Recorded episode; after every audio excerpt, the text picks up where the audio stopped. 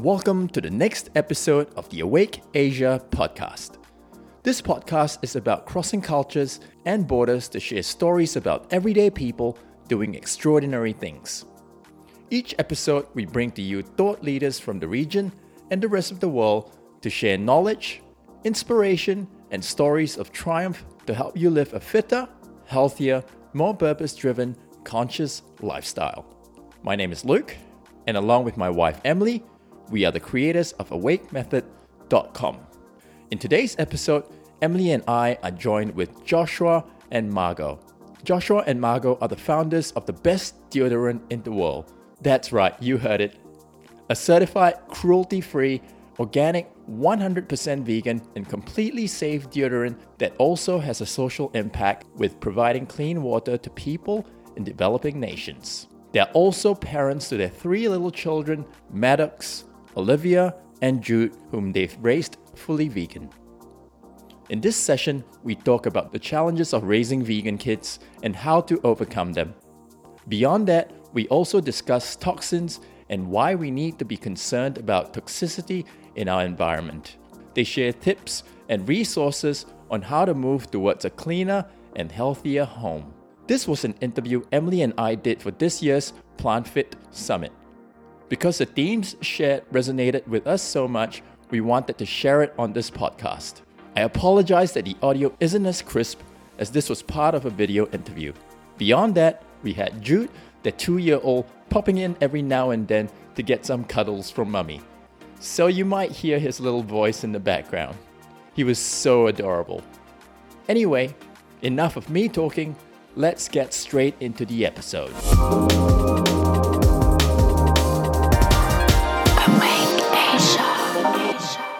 For parents who are on the fence about raising plant based children or vegan children, why do you think it's important for children to be raised that way? Okay, so for me, um, I just tell you, I've been vegan for eight years, and I sort of, um, I sort of first went vegan during my pregnancy with our first son, and um, everyone, of course, in my life was like, "Oh my God, what is she's gonna kill her baby?" they didn't know what to think. So, and I, I sort of went for health reasons, but now I'm, I'm 100% ethical vegan uh, for the animals. For us, it's more about raising compassionate children than plant based children. Do you know what I mean? So, it's sort of a way of life for our family right now um, in terms of how we live, kindness. I mean, we love animals, we've always had pets. So, we, our children know that you really can't really be an animal lover and be part of torturing them as well. Yeah, it's one of those things, right? Like we we have our own belief system and we try not to impose that on our children as much as possible, like to give them as much free thought and free will as humanly possible. And we we've never said you can't eat that. Yeah, no, we don't eat those things. Uh, we've never said that to them unless it's like candy bars. Um, but, like, but when it comes to other food, and as a child, they they internally already know yeah. that you don't eat animals. So even like our oldest, who's seven now, Maddox. Um, so as he was getting to be like two years old, um, you know, we we started asking him questions. Hey, would you would you like to eat the cow? And he was just like, no. And it, like so for all three of them, it was yeah. just this amazing evolution. It was like we never ever pushed it on them and it was just they just inherently knew. I'm glad he mentions the word cow though, because um, everything that we use for what we know is in meat is a euphemism, right? It's all like we say meat, we say bacon, we say uh, I don't know what else, like ribs or something. It's really call beef. Let's yeah. just let's call it what it is. Yeah, indeed. I mean, with euphemisms, like it's almost like a disconnection, an intentional disconnection from what it really is. But I want to go back to a little bit about your first child and raising your first um, child vegan. Did you have any challenges, um, whether with the pediatrician or with family members, for that matter? We're laughing. Yeah, of course we did. Um, yeah, I'm so sorry if I forget this. Do you guys have children? Yes. Yeah, we should have. Yes. Okay, I'd love to know about that. Oh, oh, amazing. Amazing. So you know now how sort of like it's starting, right? Mm. With, with, with people in your life. And of course, he's sure too young to go to school. That's a great question, Luke, you guys, because um, uh, everywhere we go, everywhere we go, it's still a challenge. Now, of course, I find we're, I mean, we're world travelers. It really does depend on where you are in the world. But even though veganism is starting to become more mainstream, the year of the vegan 2019, it's still a fringe idea in this part of the world.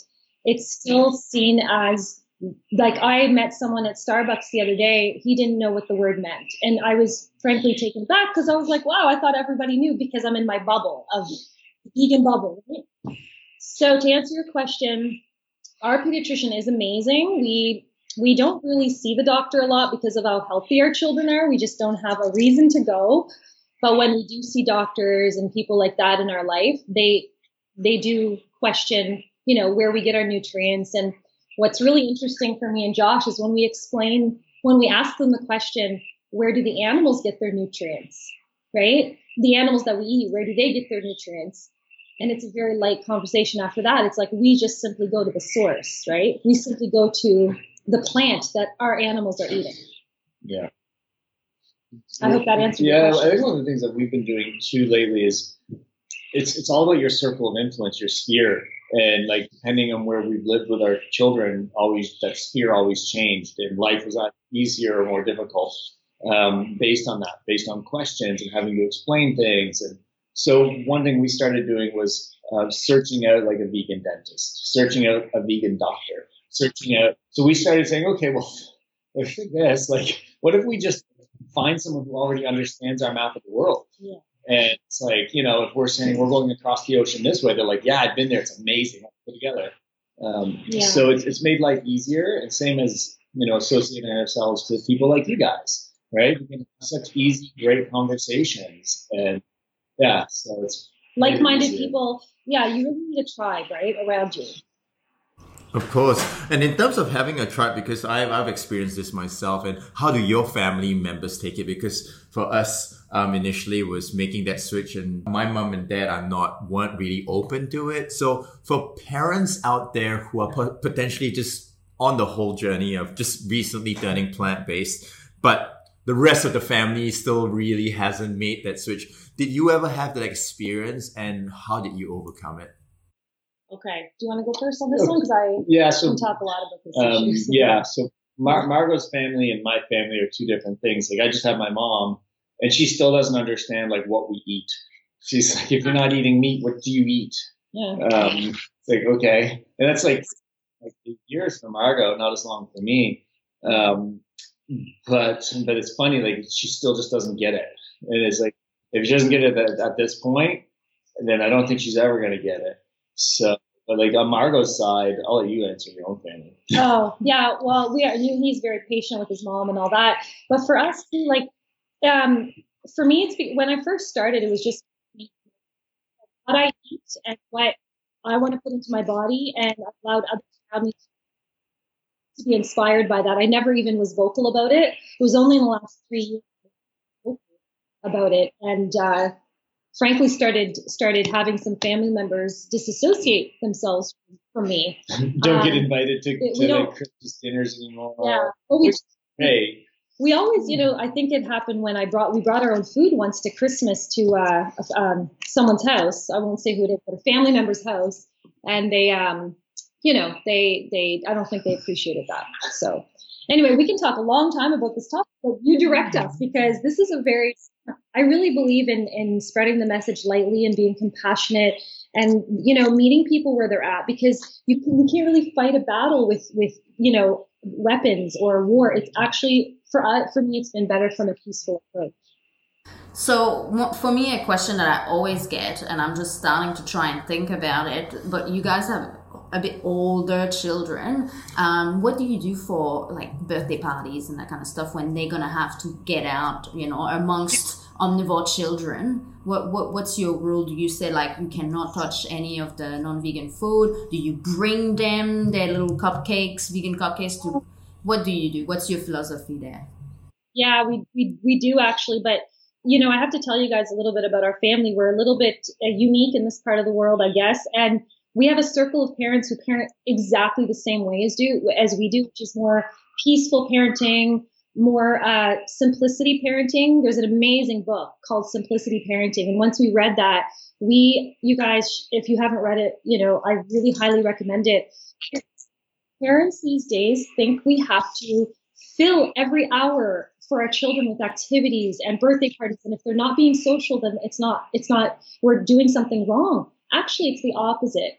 You know, especially if the child is a- attending a school, our philosophy is home is the best, honestly, the best place for the child, creating that bond with the parents, um, and not having to go to too many birthday parties. It's not gonna, it's not gonna prevent them from having friends in the future if they're not at birthday parties when they're five or seven years old. So our philosophy is a little bit different. Having said that, they haven't been out to that many, uh, but when they do go out, do you want to talk to that about that? Well, it's so we've gone through the gauntlet. We've gone through like, and a lot of times it wasn't so much like friends' birthday parties, but it was like a family member's birthday party. Yeah. And we go, but we would always prepare our own food before we would go. We'd bring our own cupcakes, our own cake, or our own whatever Yeah, Um, to make sure they were to make sure that they were having something, we were having something. And we didn't say, no, you can't have that. But we are like, here's your cake, here's your cupcake. Uh, And often we brought enough for every child. Often we made made enough, and we made sure that it was delicious vegan food. So that you know that they're inspired. People are shocked. They think that we eat, you know, like rabbits or I don't know, beetloaf or something. They think that we. So yeah, with like, I guess it depends how you raise your kids. So like we've kind of free schooled our kids up until this point. Yeah. So we really have we choose very carefully, just like our own personal circle of influence. Like you're the sum of the five people you spend the most time with. It's the same with our children. So we're very very protective about who they are associated with because they're so impressionable at this age. Mm. Um, so they've they've had very few friends, but they have each other and they have us. And kids, they don't need friends at this stage of life. That's not really what they're craving. They're craving love and focus and attention, and you know, making sure that we're uh, challenging them and we're there for them as guides. So so it, it just depends on on your your own map of the world and how you're going to do that. So if it's the map of like, no, no, my kids are going to uh, preschool and then kindergarten and then this way, and they're going to be with other kids who are completely opposite to us, then it's really hard. It makes it harder. So like the move we're about to take is for a whole bunch of reasons. Like there's no community here for us. There's no community where we can have our kids involved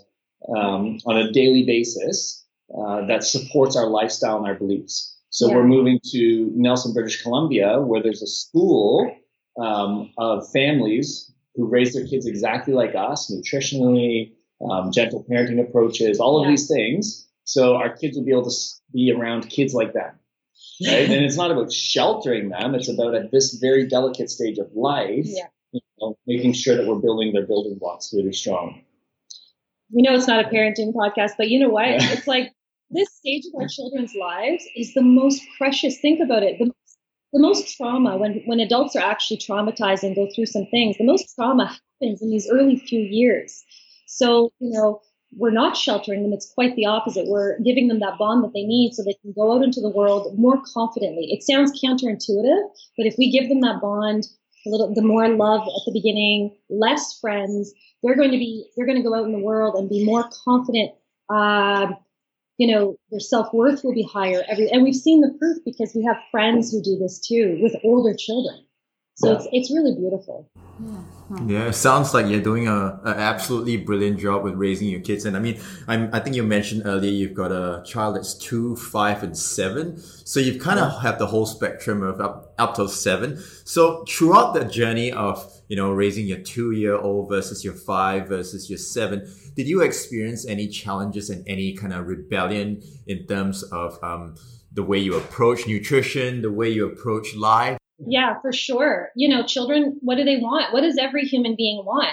They want autonomy over their choices right? They want to be able to make no one loves to be controlled do we?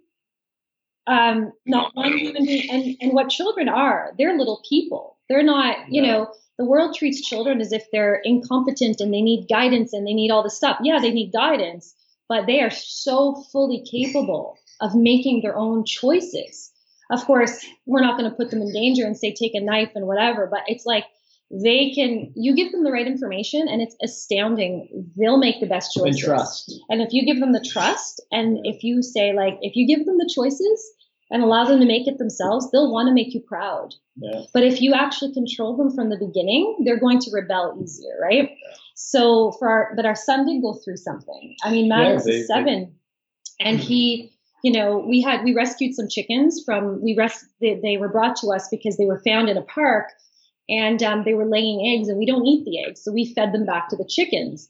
And our son uh, wanted, you know, wanted some eggs, so we actually let him have some of the we let him, you know, eat the eggs or whatever because it was his choice. And what's funny is what's funny is they always ended up going to they, he never really he ate a bit you know and it wasn't uh And it became more of like it's it's he wanted to try something and because he saw it as like okay well the chicken's laying the egg to him right? Because Yeah. he's different than and me so he, he looked at it as the chicken's laying the egg okay? Well the egg's not fertilized. He knew that. Uh, and you guys are just feeding the eggs back to the chickens. Why can't i have one? Yeah. Right? It's it's technically not a living thing because it hasn't been fertilized. Like he wasn't looking at it from the other side of things but it was like why can't i try one? Yeah we don't say no you can't try that. It's like would you like to try it? Like here the health here's how what the health says about eggs so you're aware right? And here's how it works with the chicken. He's like i'm still gonna try one. I'm like sure try it. And like literally he, tr- he tried one once and then probably once again but he more or less just collected them in the fridge. It was like get those like 24 carton egg holders and he started just filling them in the fridge because it Um, was part of his thing. the other thing too it's like a way for our children to feel i don't want to say normal but like everyone else because he's you know he sees the commercials he sees other people he sees his friends uh, eating these things and to them there's nothing wrong with it. So it's a way for them to feel like they're they're included. Uh, and i don't we don't want to take that away from them. But the lucky thing is is you know we've been lucky to have them since birth. I can imagine some parents it's a little bit because if they're they have a 15 year old say and they're going vegan for the first time or nine yes i feel for those parents. I've actually worked with some of those parents and talked to them there are ways around it but it's a lot trickier than having children vegan children from birth Yeah, definitely. And it's it's great that you know your children have been brought up all the way up to this point, and I mean for us, it's our daughter, um, really starting from from birth, really. So I think I really want to pick up on what you said earlier in terms of speaking to other parents, because some parents may, for example, just have watched What the Health of Forks Over Knives, and all of a sudden they make that switch, and then they have a 15 year old child that's going to school eating hamburgers, eating KFC, and things like that. I understand that you know you're fortunate to not be in that pos- position, but what would you, how would you, you know, advise a parent coming to you with that dilemma? Yeah, that's a really good question. I talk to parents all the time because it's my passion. I also taught in the school system, the public school system, for many, many years before I had kids. This was one of the reasons that I left. It solidified my idea because I could no longer see industry's influence on our children. The milk, right? The the the they they dictated what was healthy for our children when it just you know and, and no one had any power. The administration couldn't really do anything.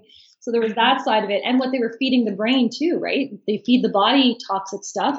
They feed the brain too, like just stuff they shouldn't, they don't need to learn. But to answer your question directly, I would just tell them to watch the documentaries. If they're old enough, watch the documentaries with their children as much as they can take, because we don't want to traumatize our children. That's not, um, you know, that's that's counterproductive for us. Yeah. But watch the appropriate documentaries. There's so many good ones out there, and also surround yourselves with as many vegan parents as possible. There's great groups out there now, and people like that. It doesn't have to be in our immediate circle, but it can be online. You can have phone conversations, and you know, I used to like offer my time in the past for conversations with parents too. But um, it's a really delicate thing because our children really still should be able to make their own decisions, in my opinion.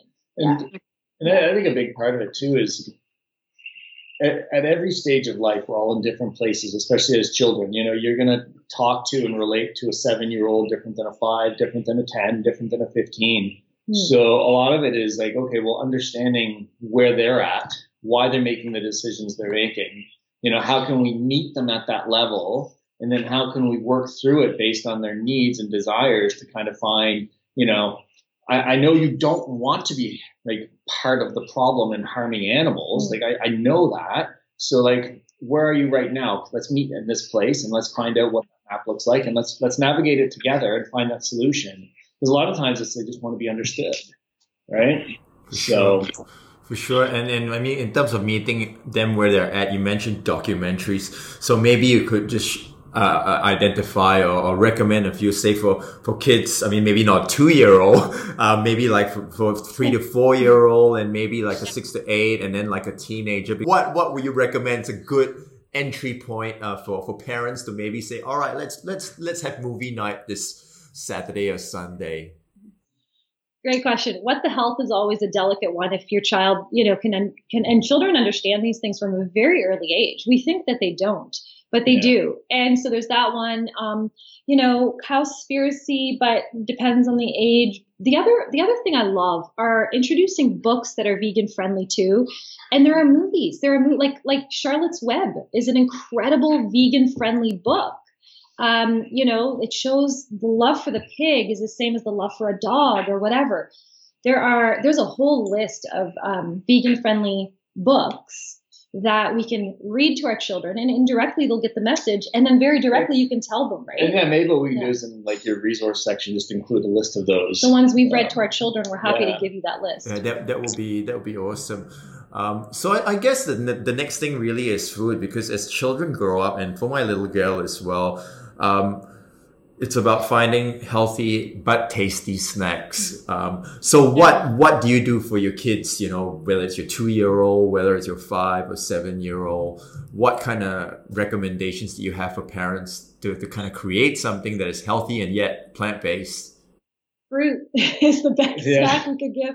Like people wonder, it's like you know, I mean, our kids don't really eat candy. They they have the occasional lollipop or something if it's organic and color free. We're very very strict on dyes in our family and yeah. anything, or anything artificial. so really... we're not. I mean, I would love to say I've been a junk food vegan or whatever, but I can't say that. I mean, because there's tasty. It, it's so easy for a vegan these days to go vegan and still have the same taste but I think companies are doing a big injustice to vegans as well. And I'll just put this out there right now because it's a really strong point for me. If we create vegans that are living on junk food, it's not doing hmm. anything for our movement. No. You know, no. because they're going to be unhealthy. They may, may revert back. Their doctors won't be happy. And what the best thing we can do for our movement is to create healthy, thriving vegans, including children, not only in inside health, but outside health too. I really feel our skin should be glowing you know, our bodies should look good. That's my strong opinion on the matter.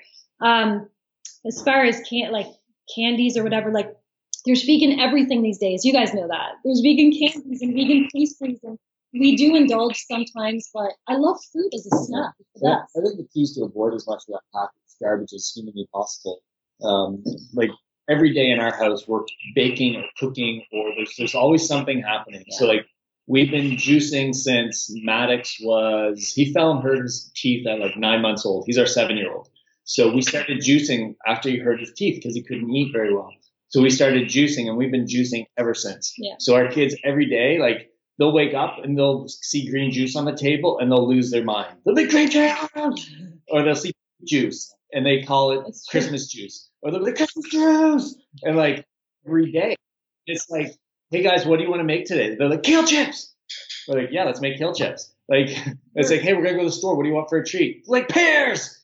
Um, because that's what they know. Yeah. Um, but like every day when we cook like treats, it's like, okay, well, we make cinnamon buns or we make cookies, mm. but they're all, you know, they're all vegan, of course, or there's no garbage in them. Uh, but like but that's like a super treat. We're not is having something like that. I want to say like I don't want to give off the impression like we're anywhere near perfect, oh, anywhere God, no. near perfect. Like it's such a daily struggle. I really feel for parents. It's like a daily honest to God, it's a daily struggle, especially when they're older. I can imagine when our son is 10, 12, etc. But I really feel if parents can create a foundation right now, no matter yeah. where their children are at, and compassion come from a place of like love and compassion and tell them remind them that no matter what they choose you love them i know it's a simple thing to remember they're going to choose the right thing and um, snacks can be as simple as a pear and stuff like that I don't know. Is that does that is that helpful, guys? Oh, for sure, for sure. So yeah. No, so it's just I was just saying it doesn't have to be complicated. I think for even for our meals and everything, people always think uh, being vegan is complicated. You need to soak everything two days in advance. No, it's not. You know. So yeah. totally, yeah. I'm, I'm, reading so much. Anyway. Well, one of the other things is like we around the child thing, we engage them with all of this. So like, it's not one of us standing in the kitchen cooking or baking, or Yeah. it's like, uh, so when we juice, it's like Jude, our two-year-old, sitting on the counter. Uh, he usually puts a chair on the counter. He's sitting on that. Olivia's sitting on the counter, and then Maddox pulls a chair over to the counter. So it's like all there's four of us juicing, and they all have little role that they like to do, and same as kale chips. They all like to mix. Like there's everyone's always involved. So It's really That's great. It sounds like a really, really cohesive family around the dining table, and Most of the time, yeah. that's that's absolutely brilliant. So I, I guess the thing is that like uh, I, I'm sure there are families out there that they're not the whole family is cohesive in that sense where, for example, mom's vegan, plant based, but dad's a huge um, meat eater or maybe a flexitarian.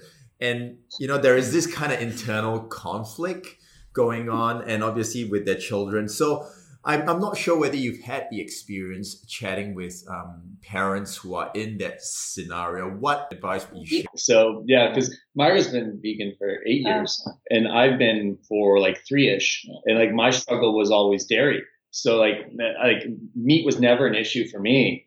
Um, my struggle was always dairy because it was hidden, like it was in everything, and so that was always my struggle. Um, but once I got over that, things were really good. But Yeah. um, but yeah, as far as Okay, do you want me to get to? but it was never like I was coming home and putting like a steak in the frying pan and being like, Josh was always very respectful, right? yeah, it was more But, like yeah. like cookies with dairy in them or Yeah. something. and he was so sweet about it and everything. I think this is, if you guys want to hear ba- bottom line, what it needs to be for families, mom and dad need to appear on the same page in front of their children. Like they can't, there can't be a divide here because it's really confusing. So as much as I tried, I know sometimes I mm-hmm. faltered and fe- I felt like I was being judgmental to Josh. You know, but yeah, I but but you guys know when you first when you first turned vegan, you guys know how like I was almost militant a little bit, like in terms of like when it's like the elephant in the living room. When you see what happens to the cows, how the hell can you unsee that? It's like so I was really sort of struggling there, but then I kept remembering I never spoke badly about Josh or his choices, and I don't know where that came from. I think like I learned to follow my intuition that way because it's not natural. You want to say hmm. something or whatever, but anyway, I did that, and I feel like our children are better for it today. They're like, wow, like there's never been really conflict on this issue, and Dad was was able to make his own decisions and and his own.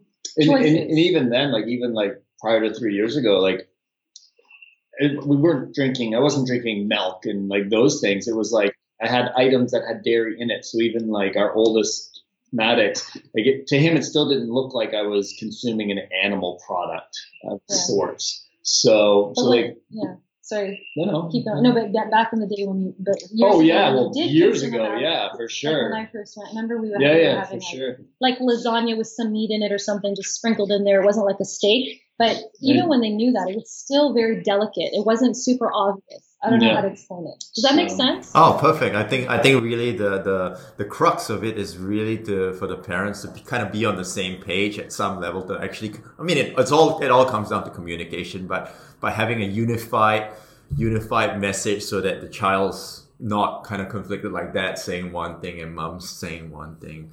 So I want to go go back to what you you were saying earlier, Margot, about you working with the school system and school lunch programs. You know, what was it back then, and is it actually changing more towards uh, kind of like a plant based slant, a plant forward slant, or is it Yeah. still? Oh my, it like, uh, okay. So Canada Food Guide, as you guys know, do you, did you hear about this? Yeah. They recently changed and it's mad. It's amazing because to our school systems, it's an institution and it's a place where they have a, like the government has a lot of clout, right? So this has been quoted a lot now in terms of like teachers and whatever like going on. I'm not in the system anymore, thank goodness, but I do have my colleagues. I remember like having these discussions. Canada Food Guide was very heavily, you know, heavily influenced. It was meat and dairy and all this other stuff.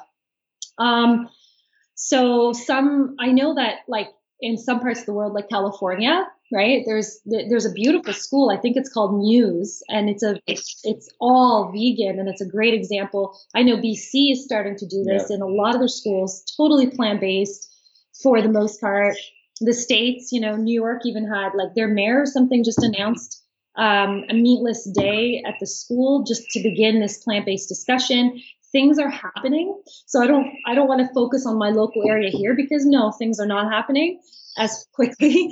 Um, I don't, you know, you're from Montreal, Emily, but I'm from New Brunswick, Fredericton, New Brunswick, and it's it takes it's light years behind um, you know, Vancouver. oh, yeah. No, like regions. Like my mom comes from Montmagny, which is like northern of Quebec. Like it's, and when we went there a few years ago, like just having soy milk to put in our coffee, they were like, what is that? Stunned it's really such a huge disconnect. And what they're doing, you know, what the health is a great one. Uh, there's some documentaries that I'm planning to show at schools. I'm planning to go next year and have huge presentations at schools. Given my background as a teacher, I feel like I can do that. But but I was saying like showing documentaries that show and highlight and are credible, and doctors are talking about how um, we're giving our children things that are carcinogenic, that have been proven carcinogenic, that's going to be the key for parents to petition behind us and change and that's part of our conversation even with parents that we, yeah. we meet when they're when that the dilemma where it's like one spouse is, vegan and the other spouse isn't vegan it becomes more of like yeah. why aren't you vegan like you know typically the man of it's like oh i need protein and i need to like face around my idiot friends and I need to do all the wrong things for all the wrong reasons. I should be saying, wow, like my priority here should be my spouse and my children and what's the best thing for them from a health perspective. You know, it's not eating eggs, it's not eating meat, it's not consuming dairy, it's not eating deep fried chicken. You know, those things are killing your family. So, you know, take animals out of it for a minute and just say, hey, kids here for a long time? Yes or no? Yes. Yeah. Okay, well then get that crap out of your life. Right? Like it's and you guys know that the issue really is uh, comes down to what's available to us for science because right now what's happening is the the only true pure science. I mean, if you really look at the science and the current information, eggs are not healthy, dairy's not healthy.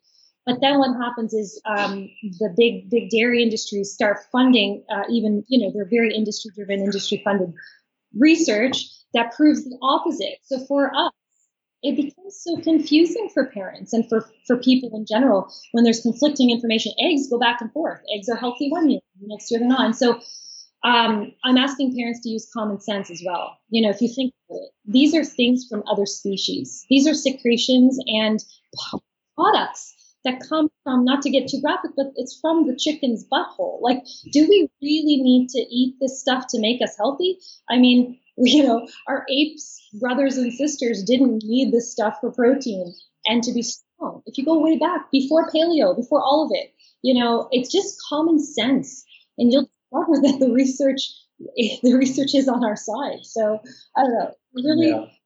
they're killing our children. So. I think, I mean, yeah, I agree with that because the breadth of evidence, however way you look at it, is on the plant-based side, being on, on the health front for longevity, for well right now even moving towards athletic performance. So that's that's absolutely brilliant. Shifting gears here i know you guys are also into toxic free living because you mentioned about carcinogenic substances in terms of our food. So i'd like to shift gears into um, toxicity and environmental toxicity because i yeah. know you both are founders of the world's best deodorant. So so definitely i want to get into that. But but I've, I've read somewhere that babies these days uh, are actually born pre-polluted. Could you explain why that is the case? Yes, definitely. I've heard of that. Uh, do you want me to start on this topic? Well, you start on the baby side, yeah, yeah sure. Yeah, I've read so much about this, and actually, my um, I mean, I have some incredible people in my life that I really value as physicians and people who have studied the actual health versus the you know industry driven stuff um, it's really hard these days. I want to stay very evidence based. So when we mention toxins, sometimes that's a word that could mean, you know, unscientific or whatever. I assure you that there are studies replicatable and rep, you know studies that have been duplicated on everything that I talk about. Um, like it's crazy, actually. The, the the umbilical cord thing, the study that was done there. What it's it's generational even not even what the mother uses. It could be what the grandparents have used on their bodies, what the grandparents have eaten, that ha- and, and further than that, great grandparents, what they pass on to their parent, to their children, then pass on to us, then pass on to our children. And there's hope though. There's hope because we can change it today. Like we can actually, you know, eliminate a lot of that. He's allowed. He's allowed. Okay. I'm gonna bring my, my baby in. Oh. Please do. Please do. Gonna nurse It's a family show. welcome to thank you.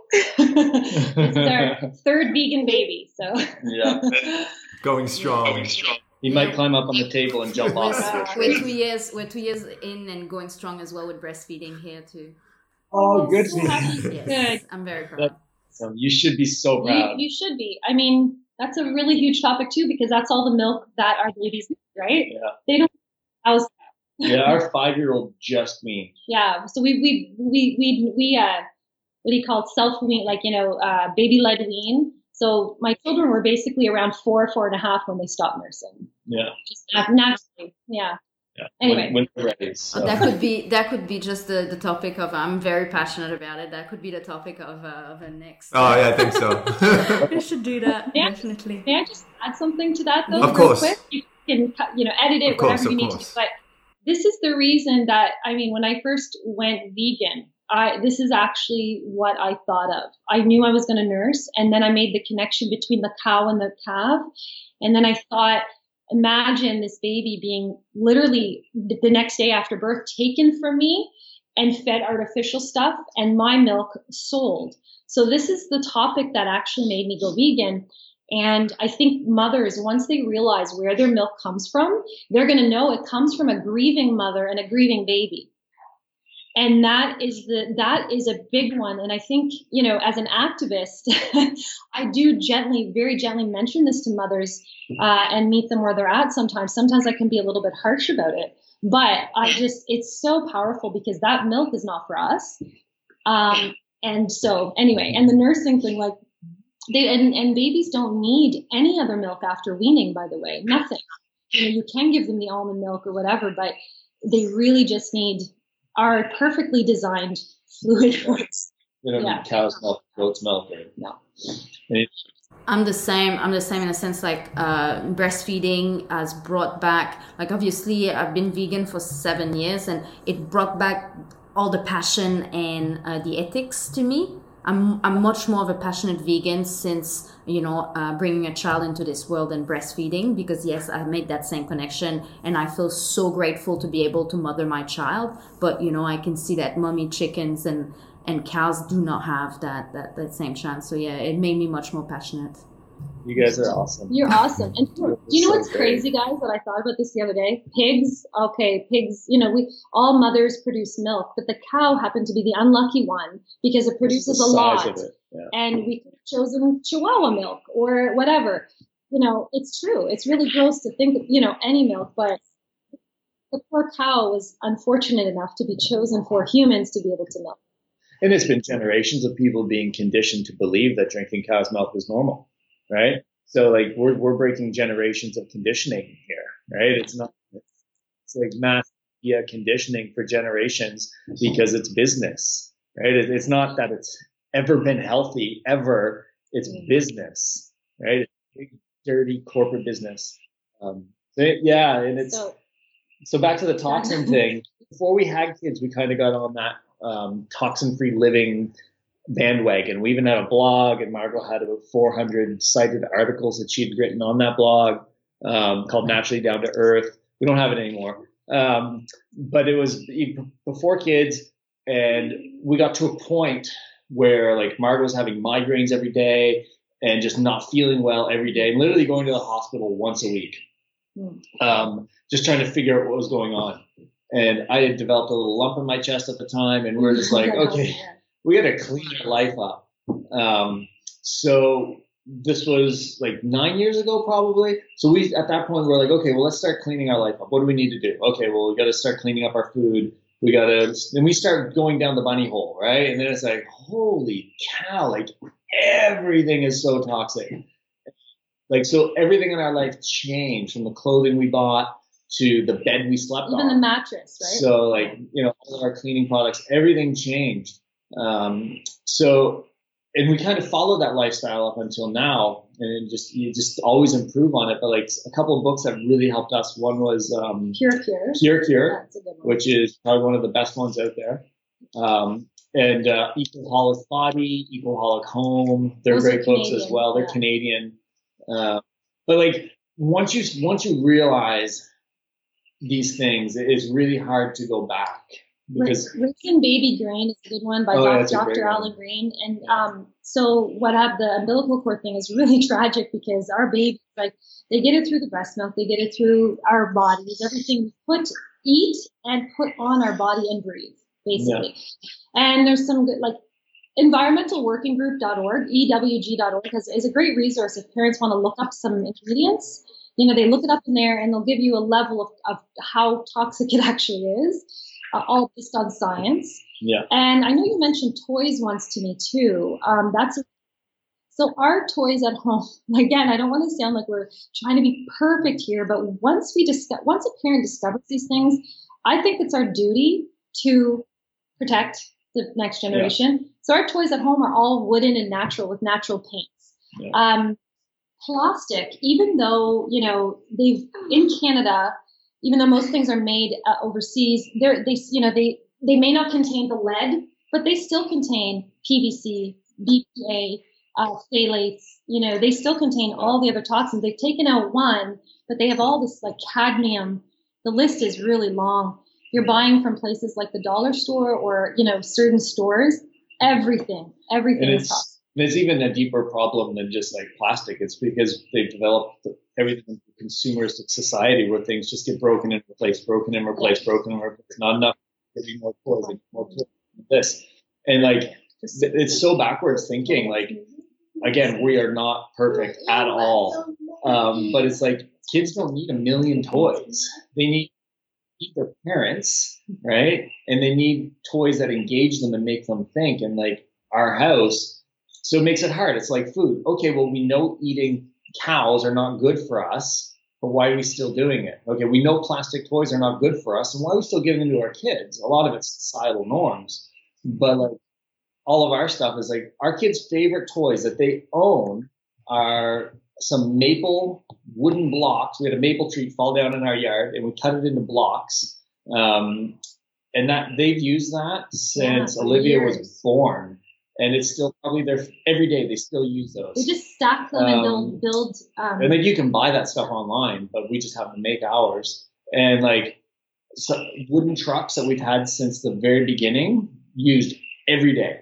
Um, and like we'll go to the mill and we'll buy like they have scrap lumber, random pieces of two by fours and four by fours and all these different things. We'll buy huge bundles of it and bring it home that's and cool. they'll use it for one or two months and then we'll burn it in our fireplace but and then we'll replace it with more because it's we bought it as kindling.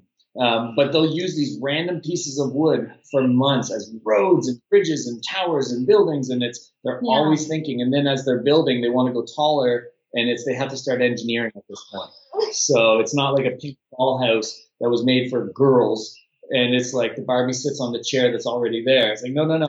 You can build any type of structure you want. It's gender neutral, and your people can sit, or your animals can Yeah. sit anywhere or do anything. So that's the other thing. We've raised them very gender neutral. In other words, all toys are for all children, if it's a boy, girl, whatever. And that's hard in our society too, because there's very distinct sections in a play, you know, in a toy store or whatever. The other thing, what Josh said, I love it because open-ended, imaginative play. It's if toys these days are created to numb the child's imagination, the noise and the bells and the whistles, just to, just to entertain them and to keep them occupied. And that's really not why we have children, you know, in my opinion. And so we want toys that just fosters creativity. So that's the beauty of going toxic free is you're going to find that the toys are more natural and they're more simple. Yes. So Indeed. yeah, they don't have batteries. and- Yeah, it's Yeah, no, crazy. no, no to eat. batteries. So our seven-year-old um, is affected by different types of chemicals, and you'll notice it like that. Um, so Maddox, Yeah. if he like ingests any type of color, artificial color, for example, he literally goes from the sweetest, most compassionate, loving child in the universe to a total lunatic. No. Not kidding. Like It's like, where did my son just go? It's literally like, Yeah. Because there's people in our life who have been like, oh, do you want this? And we weren't like right there. Oh, okay, I'll try that. Um, and anyways, it is a light switch. Uh, so and it's it's the same as like if if you did get something at like a dollar store, some junky piece of plastic that stinks, just him uh, inhaling those fumes sets him off. Yeah. Um, we suspect he is on the spectrum, you know, somewhere like that. And so for parents hearing it that are do have children on, you know, on there or worried about sensitivities, keeping keeping color and these toxins, as you mentioned, from toys away, Away from from them. It may sound crazy when you first hear it, but trust us, like this actually works. Everyone wants their kids to feel better. Yeah. Well, the whole idea of, of having toxins in their bodies, right? They're very. Um, the other thing that I was, I'm reading so much, so much good research lately on mental health, right? Mental health, but also physical health. For parents that are starting into this whole toxic free lifestyle and they just heard this and like, oh my goodness, uh, toxicity, environmental toxicity, food. What's the first thing that they can do to just kind of start easing themselves into a more cleaner life, lifestyle, or cleaner environment, uh, home? Yeah, there's a few things. you, you can start anywhere. It's like for us, it was well, our personalities. Once you go down the bunny hole, there's no coming back. Yeah. It's like okay, um, and like I'm not a scientist. I'm the furthest thing from a scientist. I will read information and consume it, and not just like Sally Mae write an article about how beds are toxic. No, no, no. We'll go on like PubMed, and PubMed you'll be like, wow, look at all these research fact articles on how dangerous beds are. Mm. Um, and it'll be like, okay, I can't unknow that, and I can't go sleep in my bed now. Mm. Um, so it was like, okay, we need to get a bed. I think for a lot of people, it is like maybe just pick up like Pure Cure or read like Ecoholic Home or Yeah. Raising Baby Green. You know, start there and start with like, okay, well, you know, I'm gonna just use organic cotton and I'm going to get rid of all the cleaners in my house, for Yeah. instance. And you know, maybe start getting rid of not like take all your kids' plastic toys and throw them in the garbage, but take all your kids' plastic toys, throw them in the garbage, and take them to get some new toys, um, some wooden toys. or, Um, or you know, or donate the toys or Yeah. something. Um, yeah, I think if they have children, that's probably the easiest way to start. I would start with the children and what they're touching. So, but yeah, um, it would just literally But be food is another important one too because we're actually ingesting it. So there's, Yeah. you know, I would stay away from the packaged stuff and all that. But uh, it's so overwhelming because, you know, especially when you're going vegan, there's very, people find limited choices. So I want everyone to give themselves a break too. Yeah. I don't want anyone to feel super pressure and, and exhausted, you know, It's- how we felt. Yeah, and, and look at it as like we look at it as generational change. Like all the decisions we make today are not only for us, but I look at it and say, how can we set our kids up? How can we set our kids up to be five thousand steps further ahead in life than we were? So it's like, okay, well, as a parent, listen, if you just take one step today, and maybe it's you got rid of all the toxic cleaners in your house, which is an easy one to do.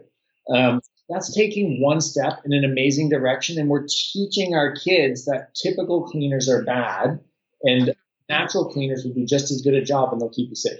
So, and then it's like, well, maybe next month you do one more step. Maybe it's like, hey, you know what? We need new sheets for our bed. They don't just throw everything in the Yeah. garbage because that's wasteful. But like, say, okay, well, this time, hey, we're going to go out and we're going to find these types of sheets, right? Because there's no pesticides in those ones, and that's what we're going to use. At the very least, if it gets expensive, at the very least, go to the local. Uh, ours is Kijiji, but like secondhand online, you know, where, where people are selling secondhand. A secondhand bed that's a few years old is much safer than a brand new bed that's off gassing. When you, you know, if you think about that new bed smell or the new toy smell or the new whatever car smell, what you're smelling is actually a toxic Flame soup of- of chemicals yeah.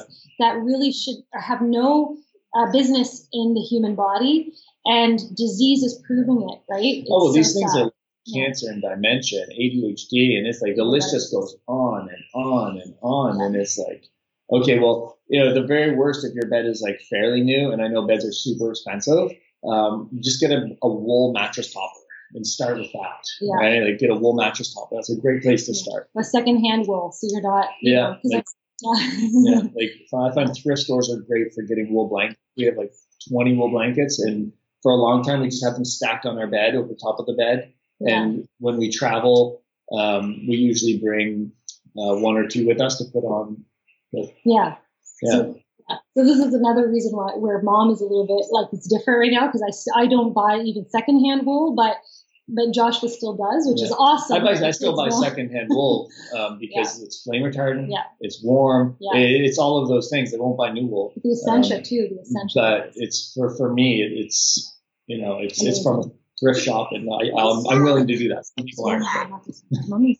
I, I love it. I think it's just about just starting where you're at. Like you mentioned earlier, it's just it could just be the cleanest, it could just be your food, but just start somewhere and really just kind of keep it simple versus looking at it as a whole too much too much much, too much to actually do. So just some lasting words of inspiration for parents out there who want the best for their children, their families. A journey. the first and foremost that in my mind that always comes back is that compassion and love piece, right? Like show the children that no matter what they do, say, it's true, right? No matter what your children do or say or or, or do, I guess in the world, we're still gonna love them. They still have a warm, happy, comfortable place to come back to. Um, since we're world travelers, we also show our children that really we are where home is. It's not necessarily a physical house or location. Um, in terms of the whole food thing, we want to show them why. Like you said earlier, Luke, you said um, we lead by example. It's not always what you say, right? It's like if we're eating this way and mom and dad look and feel great, that's another important thing. Mom and dad have to, mom and dad can't be tired and sickly on the couch. No, our kids, our kids see us go to the gym every day. Yeah. They see us do stuff so- every day. They see the food, like so. You know, they naturally just want to do it. It's not like we're like go outside and run. It's like oh well, I see mom and dad go outside and run every day. It's like I want to do that. Yeah. Um, so you can tell them all you want, but if you're doing it yourself, like if we're biking, they're going to bike, right? Yeah. So I think that's a great place to end is, you know, lead by example first, you know, foods that we want them to eat and the activities we want them to do. And it's the only thing I. It's a journey, and don't don't beat yourself up. You know, we, we look at everything, and it's like you're either getting better or worse. You're not staying in the middle, right? Like if we're always taking baby steps in the right direction, you know, at some point our life's going to be significantly better. It might not be today, but as long as we're taking baby steps in the right direction, you know, it's going to change. I love it. Love it very much. Well, thank you very much for your time, um, Josh and Margot. Um, by the way, what you're doing is all awesome too, and um, families are really lucky to have your information. Totally. Thank you. My, my. This conversation really opened up my mind to so much. Emily and I were looking at each other and thinking, OMG, there's so much we need to improve on in our lives. But as with anything, it's about that first step. We got the plant based diet and non toxic home cleaners down pat. Maybe next is organic bed sheets. So, where are you on your toxic free journey? Do share some tips and resources too on socials. Well, I guess that's it for today's episode. Thank you for tuning in. I really appreciate you taking time out to listen in. If you'd like more information on what was shared on this episode or want to know how to connect with Joshua or Margot, visit awakemethod.com slash podcast. Beyond that, if you think anyone could benefit from listening to this, do share it with them. That's me signing off for now. Until next time, live once, eat plants. See you.